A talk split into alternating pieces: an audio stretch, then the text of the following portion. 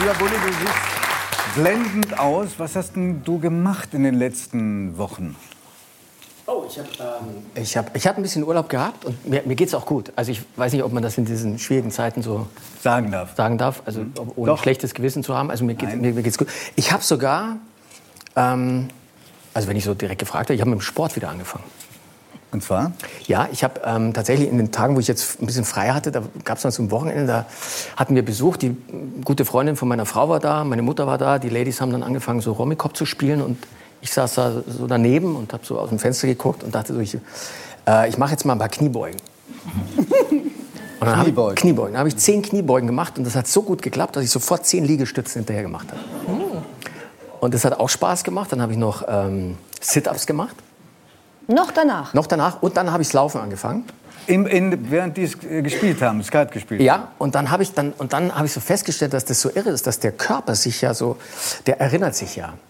Also der, der erinnert sich, dass ja, man wenn er mal, was zum Erinnern hat. Ne? Ja, ja, und bei mir hat er sehr viel zu erinnern, weil ich habe, äh, ähm, ich weiß gar nicht, ob ich das, ich erzähle es einmal, ich wäre ja beinahe mal Hochleistungssportler geworden. Und in welchem Fach? Na, das fing damit an, dass ich, ähm, ich glaube mit drei oder vier Jahren, ich bin ja immer gelaufen. Ich bin die ganze Zeit gerannt, immer auch im Kreis. Die ganze Zeit. Meine, äh, meine Mutter hat es irgendwann mal so für sich entdeckt. Und immer im Haus? Immer, immer ich bin immer gerannt und ja. irgendwann hat sie mir auch den Müll in die Hand gedrückt, habe ich runtergelaufen, draufgelaufen. Zum Kiosk hat sie mich laufen lassen. Ich bin nur gelaufen die ganze Zeit. Und als ich eingeschult wurde, bin ich auch gelaufen. Und dann bin ich, kein, kein Witz, die, die 100 Meter in äh, 13,2 gelaufen, als, als Siebenjähriger. Genau, ja. Ja. ja. Und dann gab so es so, so, ein, so, ein, so ein Jugendprogramm für sportlich Begabte. Mhm. Äh, da hat man mich in, so durchgecheckt. Wir reden von München. Von München, genau. Und dann haben sie aber auch gemerkt, dass ich nicht nur schnell laufen kann, sondern auch schnell schwimmen kann. Okay. Ich war dann irgendwann sogar mal Rettungsschwimmer in Rimini, aber das, äh, das erzähle ich später. In Rimini? In Rimini, ja. Sieh dich vor, da komme ich her.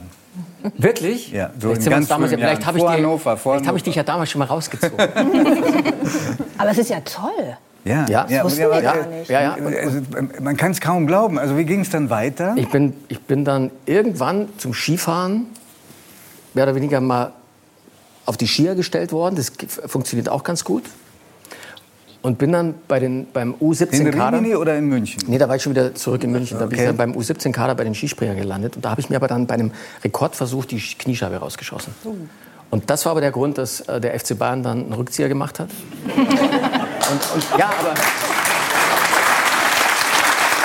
Mein lieber, mein lieber Bulli, ich, ich glaube, du lügst wie gedruckt. Hat man es gemerkt? lange nicht, muss ich sagen. Sehr lange nicht. Aber es passt zum Thema deines Besuches. Ja, ich wollte vor allem mal gucken, wie lange ich damit durchkomme. Ja. Also ich, ich wollte jetzt noch das Thema Astrophysik ansprechen. So weit, bin, aber, Hast du jetzt da lange überlegen müssen, müssen oder kam das einfach so aus der Tiefe deines Herzens? Du hast mich inspiriert. Zum ja, ja. Hochstab. Zum, nee, äh, äh, zu Rimini. Zu Rimini, ja. Ja, ja. ja nee, ich habe ich hab schon gedacht, also man, man, man groovt sich da so ein. Man fängt so an, Geschichten zu erzählen und dann dann versucht man mal zu, zu, an der Reaktion zu erkennen, okay, wie weit komme ich? Ich habe aber sehr früh das Lügen aufgehört. Also mit, äh, das muss ich auch dazu sagen, mit zehn oder elf.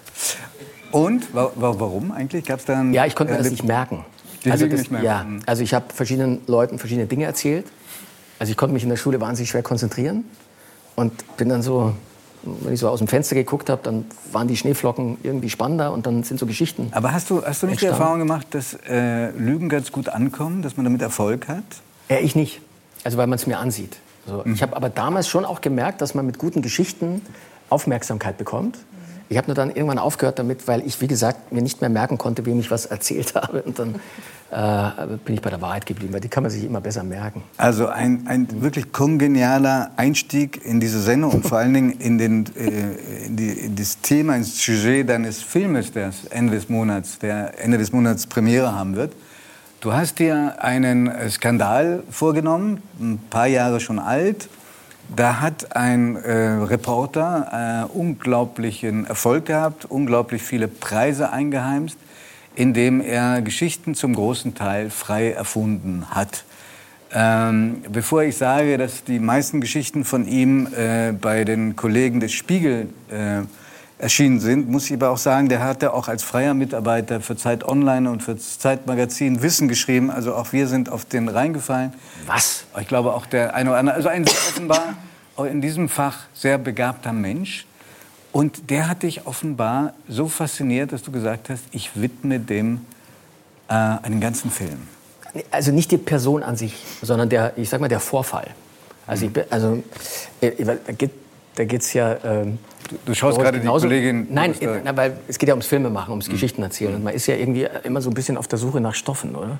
Also Ja, eine man gute Geschichte, ist alles, ja. Man, man, man will immer gucken, was, was gibt's, was kann man so erzählen. Und, ähm, und ich schlag da so an. Also wenn ich so merke, egal ob das ein gutes Buch ist, das ich lese, oder ein Vorfall, ähm, äh, so so vorbeischwimmt, dann denke ich mir jedes Mal, äh, ist das was für ein Film oder nicht? Und in dem Fall äh, war das ein Volltreffer. Also ich äh, hatte komischerweise auch sofort, ohne jetzt Details zu kennen oder, glaube ich schon, wir waren ja weit entfernt von dem Drehbuch, äh, gleich so eine Idee oder so einen Gedanken, wie Als du von dem Skandal erfahren hast, sofort, ja, spontan. ja, ja, er hat sofort so ein, so ein Gefühl von, von Rhythmus oder wie man sozusagen mit der Lüge dann auch spielen kann.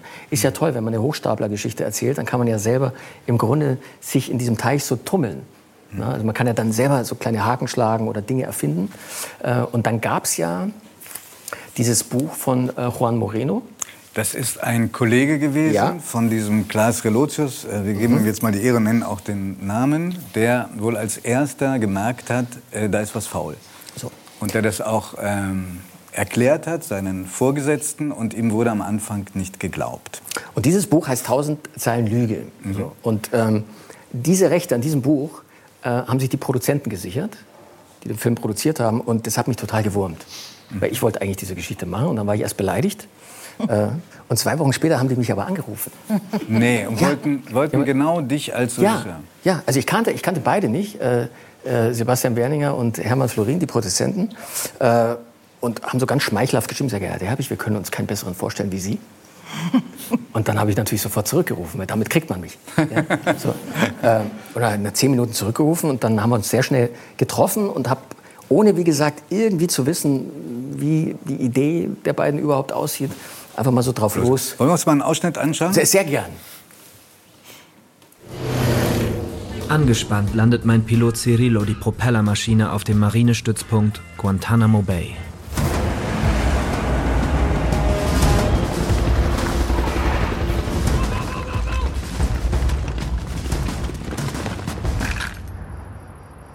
Stimmt was nicht mit dem Text von Lars. Bitte? Da ist ein Fehler. Entschuldigung, du kommst hierher und behauptest, dass Lars was erfunden hat? Das habe ich nicht gesagt. Ich sage lediglich, da ist ein Fehler. Wir können doch keine falschen Artikel raushaben. Die Nummer mit habe ich, das ist fast schon Rufmord, Juan. Warte mal. Ich bin nicht dein Feind, okay? Weißt du, was wir jetzt machen? Wir checken jeden Artikel. Wir gehen alles durch. Oh ja, ich, ich bin Fotograf. Aber lesen kannst du doch, oder?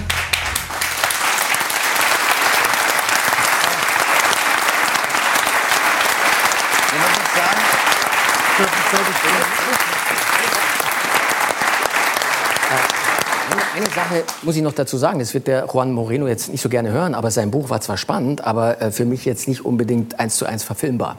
Äh, deswegen äh, fand ich es ganz, ganz toll, dass wir eigentlich nur dieses Buch als Basis nehmen konnten und da uns auch so ein bisschen durchschlängeln konnten. Ne? Also im, im Grunde ist es natürlich am Ende eine Hochstaplergeschichte, ähm, sehr stark inspiriert durch diesen Vorfall, aber im Grunde kann man mit vielen Klischees spielen. Aber Juan. Moreno, nur um das zu erklären, ist Ja. Elias Mbarak, den wir gerade gesehen spielt Juan Romero. Ja, ja, ist ja. nicht Juan Ja, ja, ja, Moreno. natürlich, das ist völlig Das anderes. ist ein großer Unterschied. Ganz genau. Und man muss vielleicht noch erklären, auch Frau, weil Frau Eigendorf hier äh, sitzt, dass äh, Klaas Relotius nicht alles gefälscht hat, aber besonders gerne die Geschichten aus Krisengebieten. Das waren in der Tat die spektakulärsten Kriegsreportagen, die ich in meinem Leben gelesen habe, bevor ich erfahren habe, warum sie so spektakulär waren. Offenbar mögen Menschen glatte Geschichten. Und ist das Ihre Erfahrung, dass Geschichten? Ja, ja. also ähm, ich weiß nicht, ob Menschen glatte Geschichten mögen, aber es gibt auf jeden Fall in der Presse eine Tendenz dazu, Geschichten zu überdramatisieren, zuzuspitzen. Ähm, nicht nur bei der Boulevardpresse, sondern auch bei den seriösen Medien, also auch selbst bei uns öffentlich-rechtlichen äh, Sendern. Ich erfahre das auch immer wieder, dass dann manchmal kommt, hm, ja, ähm, das ist aber jetzt ein bisschen langweilig. Und ich sag mal so, die Realität auch in einem Kriegs- und Krisengebiet ist selten spektakulär. Ist nicht, weil Leute sagen zu Ihnen, das ist jetzt aber ein bisschen langweilig? Nicht langweilig, aber so, naja, ähm, ist das denn nicht ein bisschen dramatischer als so? Also der Hang zur Zuspitzung, der Hang auch zur Emotionalisierung ist äh, unter Journalisten schon sehr groß. Also ähm, das haben wir schon herangezüchtet, diese Kultur. Äh, Da steht äh, Relotius nicht als einziger da, sondern da steht er eigentlich für, für ein System. Und ja, die Realität ist so nicht. In einem Kriegs- und Krisengebiet ähm, sind die Geschichten manchmal bitter, auch langweilig. Ähm, und ich sag mal so, eine spektakuläre Geschichte ist selten wahr. Da hätte ich, wäre ich immer sofort misstrauisch. Also wir reden ja viel über Fake News und ein Erkennungsmerkmal von Fake News ist, dass eine Geschichte spektakulär ist. Da muss man direkt schon mal sehr misstrauisch werden. Das Problem ist nur, dass unser Gehirn so gebaut ist. Unser Gehirn zieht immer die gute Geschichte vor. Und die Wahrheit äh, ist kompliziert und komplex und oft auch ein bisschen langweilig. Und das mag unser Gehirn nicht gern. Und äh, deshalb werden wir auch immer mehr natürlich darauf trainiert, das Narrativ, das sogenannte Narrativ vorzuziehen. Und alles hat inzwischen ein Narrativ. Warum? Weil unser Gehirn es einfach lieber mag. Und da uns selber auch immer davon zu verabschieden und zu sagen, Moment mal, äh, das ist vielleicht eine gute Geschichte, aber ist die Wahrheit nicht vielleicht ein bisschen mühsamer, ein bisschen komplizierter? Das ist anstrengend. Haben sich eigentlich ähm, Juan Moreno, der Echte, oder Klaas Relotius, äh, der Fälscher, gemeldet oder haben Sie zu denen Kontakt gesucht? Also nachdem der Film ja schlichtweg auch das Buch zur, zur Grundlage genommen hat oder zur Inspiration Mussten bei mir, Sie mit ja, Moreno ich, sprechen? Ja, mo- also für mich war es auch eine große Freude, ihn kennenzulernen. Und äh, letztendlich habe ich mir da auch den, den, den Haken abgeholt. Also wenn jetzt äh, äh, Herr Moreno gesagt hätte, nee, nee, wir wollen nicht, dass der Bulli das macht, dann hätte ich es auch gelassen. Aber wir haben uns ganz gut verstanden und äh, äh, ich hatte auch das Gefühl, dass man kreativ da sehr frei andere? umgehen kann. Und der andere?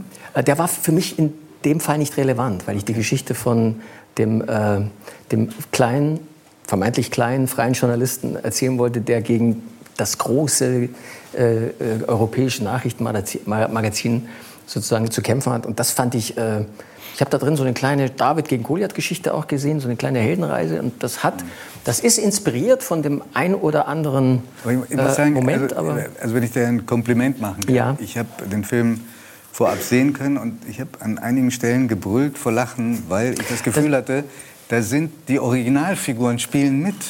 Ach ja, ich kenne die Originalfiguren. Eben. Und da frage ich mich, wie, die, wie, wie, wie ist das zustande gekommen? Wer hat da beraten? Äh, Vielleicht kannst du mir sagen, was der Film für ein Genre ist. Ich weiß es nicht. Also ich es gibt Komödie. So, ja, Ja. aber es ist auch ein Hast bisschen nicht- spannend. hast du- hast du nicht- ist auch spannend. Es ist auch ein bisschen Drama. Und es ist Ja. wahnsinnig unterhaltsam. Es ist eigentlich ein ziemlich,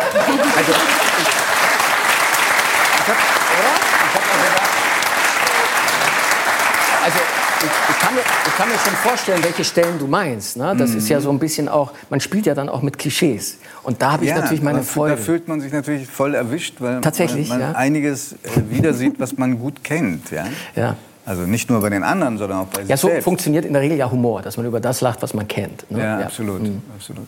Ja. Ähm, ich ähm, wollte dich auf deinen größten Erfolg ansprechen, den du hattest bislang in deinem Leben. Mein Kind? Ja, nee, das hätte ich mir nicht getraut, weil das war wahrscheinlich Dazu hätte ich eh nichts gesagt.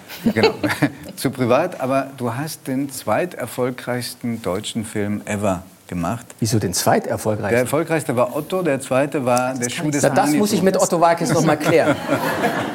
Der Schuh des Manitou war der zweiterfolgreichste. Ja. Über 11 Millionen. Der eine sagt so, der andere so.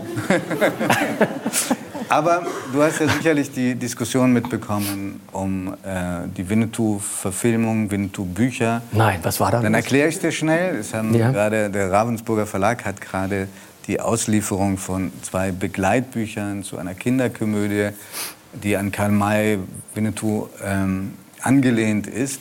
Und du spielst ja, du parodierst ja in diesem Film auch die Karl May-Figuren und natürlich kommen da ähm, die ganzen Figuren vor, die da äh, eine Rolle spielen. Ähm, hätt- würdest du heute so einen Film noch mal machen oder könnte man so einen Film heute noch machen? Also nochmal zur Erklärung. Ne? Also den Film habe ich vor 22 Jahren gemacht. Und es war eine Parodie auf Filme, die vor 60 Jahren im Kino waren. Ich habe es gerade gesagt. Also Mhm. sehr lange her. So.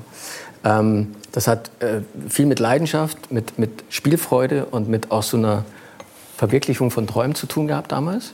Ähm, um die Frage zu beantworten, ich würde ihn heute so nicht mehr machen. Das ist richtig. Also da ist äh, mittlerweile die. Warum nicht? Weil das Ja, die Comedy-Polizei ist so streng geworden.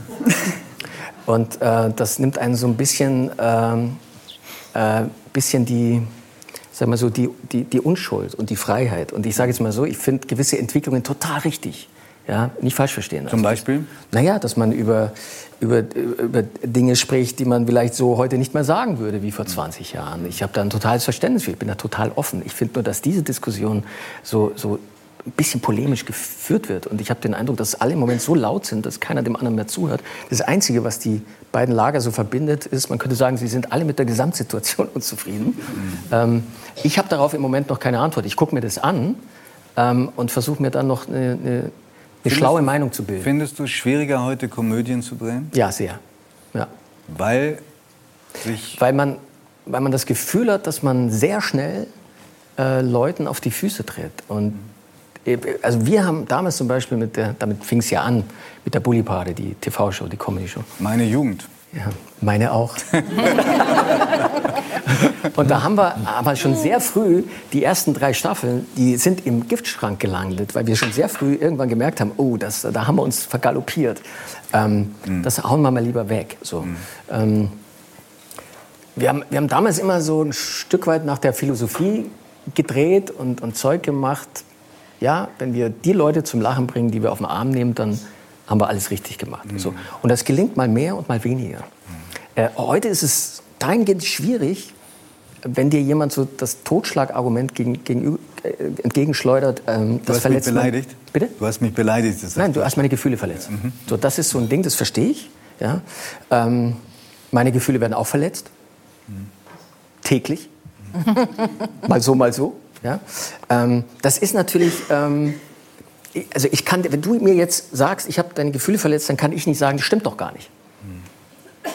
Bist du wirklich traurig? Du siehst aber nicht so aus. So, das, also das ist eine ganz blöde Diskussion. Und ähm, diese, diese, diese, es ist ja doch am Ende des Tages eine künstlerische Freiheit. Und, und wenn es dann irgendwann mal einen Katalog gibt, äh, in dem steht, über die Person, über den Menschen darfst du Witze machen, über äh, diesen Kulturkreis nicht, über diese Menschen auch nicht, dann kommst du in so ein Fahrwasser. Ich, also ich habe dann keinen Spaß mehr dran. Dann, dann, dann müssen das Leute machen, die, da, die sich da so durchmanövrieren. Aber das nimmt mir so ein bisschen die Freude und dann sehe ich, wenn man, wenn man, wenn man da in, in so eine Richtung weiter galoppiert, sehr dunkle Zeiten auf uns zukommen, weil dann wird es irgendwann Leute geben, die einfach sagen, ich mache keine Komödie mehr, das ist mir zu heiß. Na, darf ich dann mich kurz einhaken? Bitte. Weil ich glaube, so einfach ist es dann wieder nicht. Es geht schon um die Deutungshoheit. Und wenn es unter Gleichberechtigten ist, also wenn beide die gleiche Deutungshoheit haben, dann ist das, was du gerade beschreibst, auch äh, klar. Also die Verletzung der Gefühle kann man dann so diskutieren. Wenn es aber darum geht, dass die eine Partei, die sich verletzt fühlt, nicht die Deutungshoheit und die gesellschaftliche Macht hat, also dann wirklich eine andere Existenz führt, marginalisiert wird, diskriminiert wird und so weiter, dann ist es eine andere Diskussion. Aber wenn die Gruppe, von der du gerade sprichst, auch in zwei Lager geteilt ist. Dann wird es halt kompliziert. Es genau, wird endlos kompliziert. Das heißt, du hast ja, 50 Prozent der Leute, die der Gruppe angehören, die sagen, hey, ich finde das lustig, ich, ich erkenne mich da wieder, äh, ich fühle mich ertappt, ich kann über, darüber lachen. Und die anderen 50 Prozent sagen, ich fühle mich diskriminiert oder ich fühle mich beleidigt oder verletzt. Dann, da, dann bin ich raus, dann weiß ich nicht mehr, auf wen ich hören soll. Ähm, nee, das ist schwierig. Das ja. ist wirklich kompliziert. Ich weiß, wovon ich spreche. Ja, wir haben auch gerade eine Exakt. Komödie da geht es auch sehr stark darum. gedreht, über die wir auch noch reden werden. Äh, wir haben ja angefangen ähm, mit einer Lügengeschichte von dir. Insofern. Willst du noch eine hören? Würde, ja, würde, ich würde gerne jetzt eine wahre Geschichte hören. Oh. Äh, die vielleicht aber eine Lüge ist, ich weiß es nicht. Ja. Ich habe ähm, erfahren, dass du angeblich bei deiner eigenen Hochzeit einen Lachanfall bekommen hast. Wahrheit oder Lüge? Also beides. Ich war kurz davor. Okay. Ja, also, aber dazu muss man auch Warum? ganz kurz sagen, also ich versuche es äh, kurz zu fassen. Ich habe Rick Cavanian, mein, mein, lieber Freund und Kollege, den ich, also der ja Symbiotische Beziehung. Ja, ähm, war mein Trauzeuge. Das war schon mal Fehler Nummer eins. So. Und dann waren wir eine sehr kleine Gruppe. Wir waren da im Standesamt und äh, das ist übrigens nicht das Hochzeitsfoto. ähm, und wir haben früher auch sehr viele Sketche gedreht, die im Standesamt oder während einer Hochzeit gespielt haben. Und bei uns hat die Standesbeamtin, die wir dann meist auch selbst gespielt haben, immer den Sketch begonnen mit so einer leicht schrägen Kopfhaltung. Grüß Gott. So, so ging es immer los. So. Und wir sind in diesem Standesamt und wir stehen da und wir waren eine kleine Gruppe und es war eh so heiß an dem Tag, ich weiß nicht, über 40 Grad. Und dann kommt diese Dame, diese Standesbeamtin auf mich zu und Rick steht neben mir und was sagt sie? Grüß Gott. so. Und ich starr sie so an. Und ich merke,